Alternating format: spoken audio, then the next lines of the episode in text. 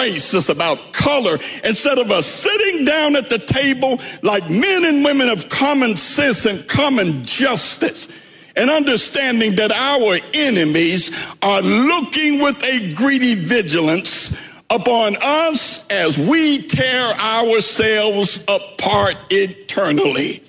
They have been watching us for 50 years, preparing step by step by step by step for us to kill ourselves. And I may not be back here next year. And I'm sure everything I said is, say is going to be misconstrued and misquoted and used against me in November. Fine, fine, because I stand for my father's legacy.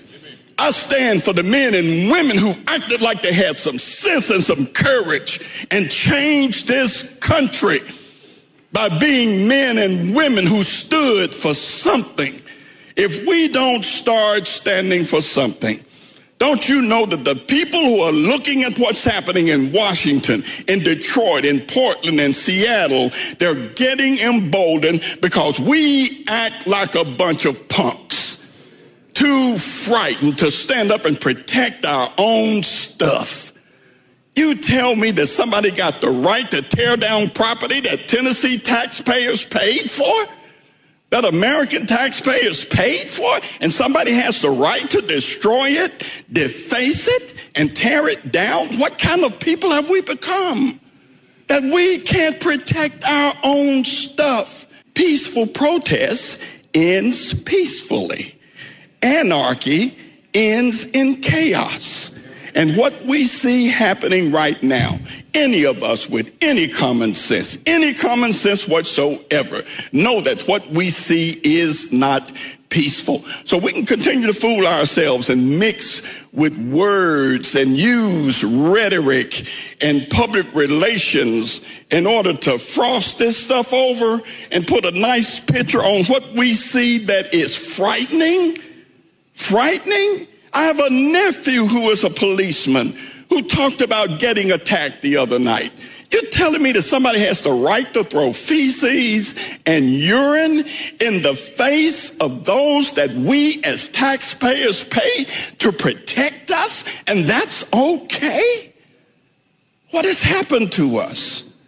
If we don't get this right right now, I've got grandchildren I don't want to see the country we're going to have 5, 10, 15, 20 years from now. If we don't start acting like we got some guts, right now, brethren, sisterin, friends, colleagues, right now.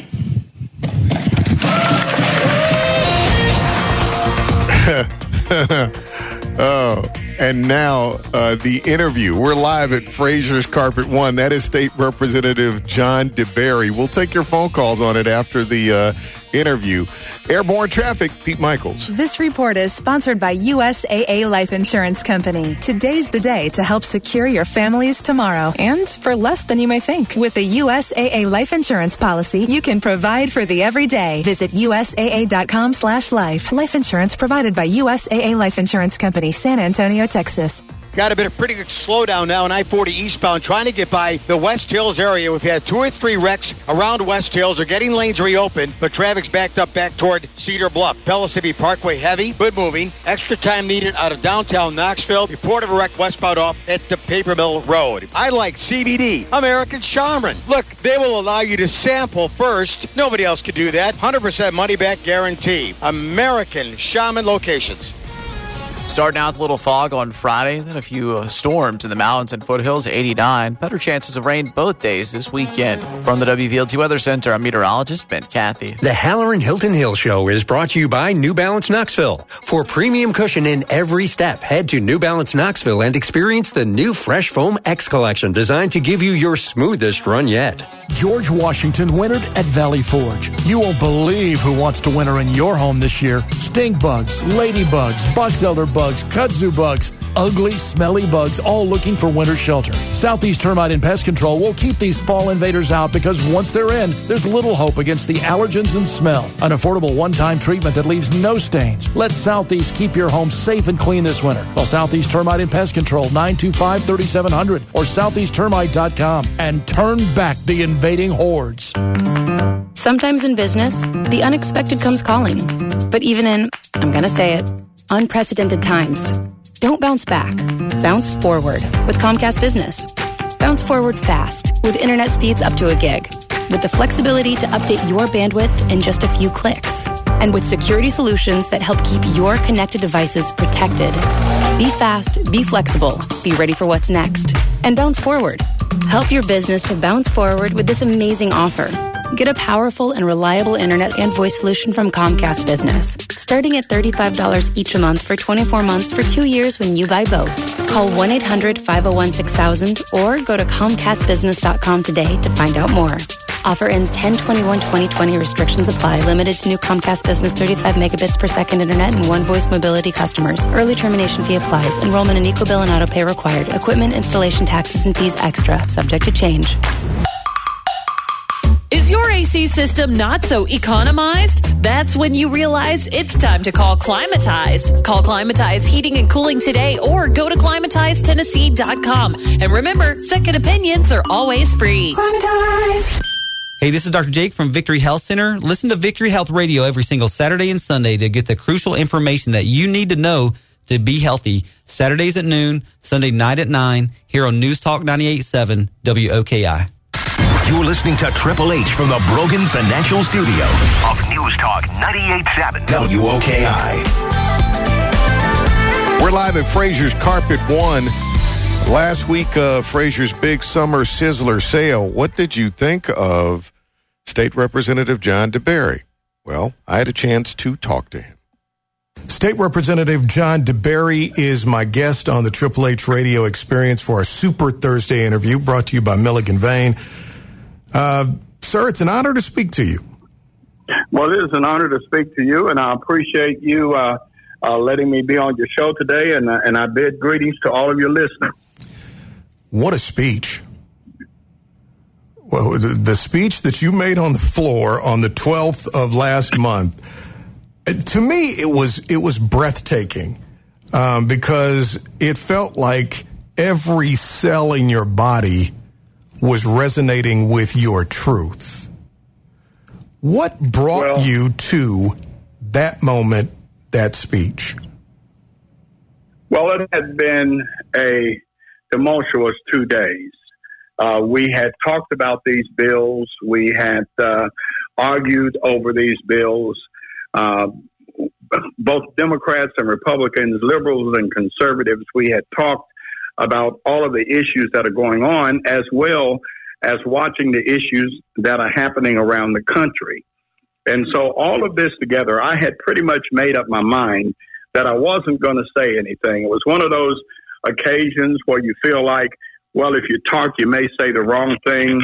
And I'm in the middle of a contentious election, and and folks can take things out of context and say you said things you didn't say. So I'm arguing with myself as to whether or not I'm going to say anything. But when we got on the floor and it continued, the thing it's not so much as what you hear from the floor. It's some of the things that were said that you never would hear because they're said behind closed doors. And I, at a certain point, I'd had all I could take. And whatever it cost me, if it cost me the election, if it cost uh, me friends, if it cost folks in the church not liking me. I, I had to stand up and I felt like I was constrained uh, by my by my creator to stand up and say some things because what had to be said was bigger than me and more important than me. And so I, I kind of stood up. I, I really didn't know what I was going to say, sir, but um, but it it was one of those occasions when the Lord helped me and was gracious to me and helped me say the right things the right way uh, to resonate uh, to, to folks, to make them think, because it was just amazing to me some of the things that were being said and how folks were not thinking about the consequences of the things they were saying. What were some of the things being said? Well, the fact is that folks were justifying this type of lawlessness, this anarchy, this this this uh, pillaging and burning and and destruction as though there is some logical, reasonable reason as to why this should go on in a civilized nation, in a nation of laws. that folks should have the right, the absolute right, uh, to go and, and destroy public property and destroy private property, and that there should be a justification for it. And, you know, even to the point of someone even requoting what someone had said on a news story that this was some type of reparations and that it was justified because they had insurance.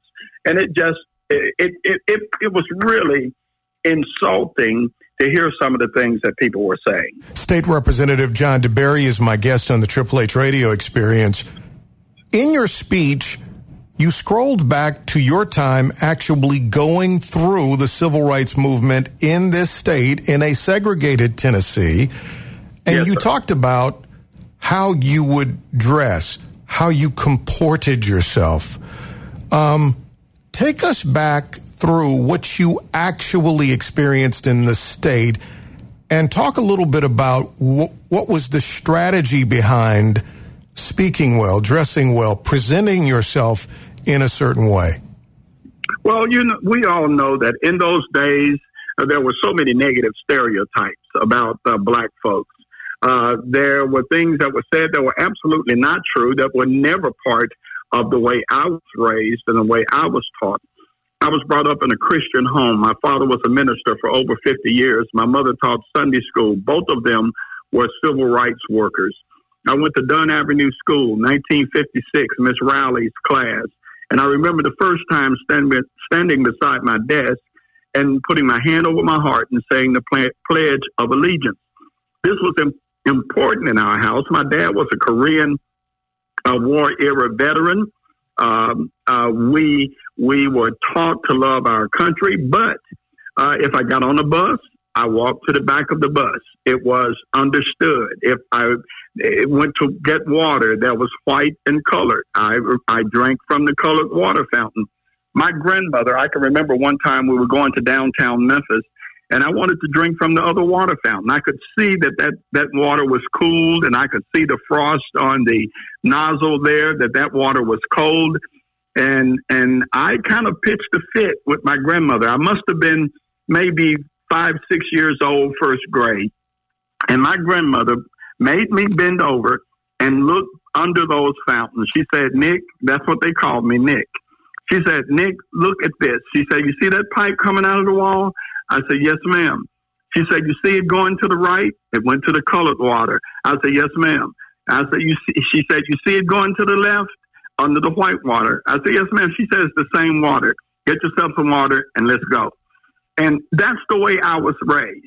I was raised never to let anything get in the way, never let anybody define me.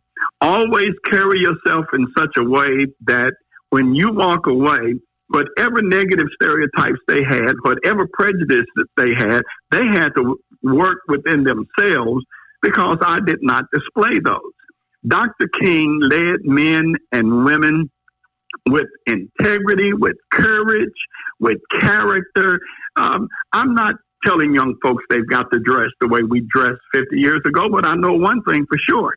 In that particular time in history, the way they stood there and faced down billy clubs and axe handles and dogs and and uh, uh, fire hydrants, um, and they stood without uh, destroying property peacefully. They changed the world, as I said in that speech.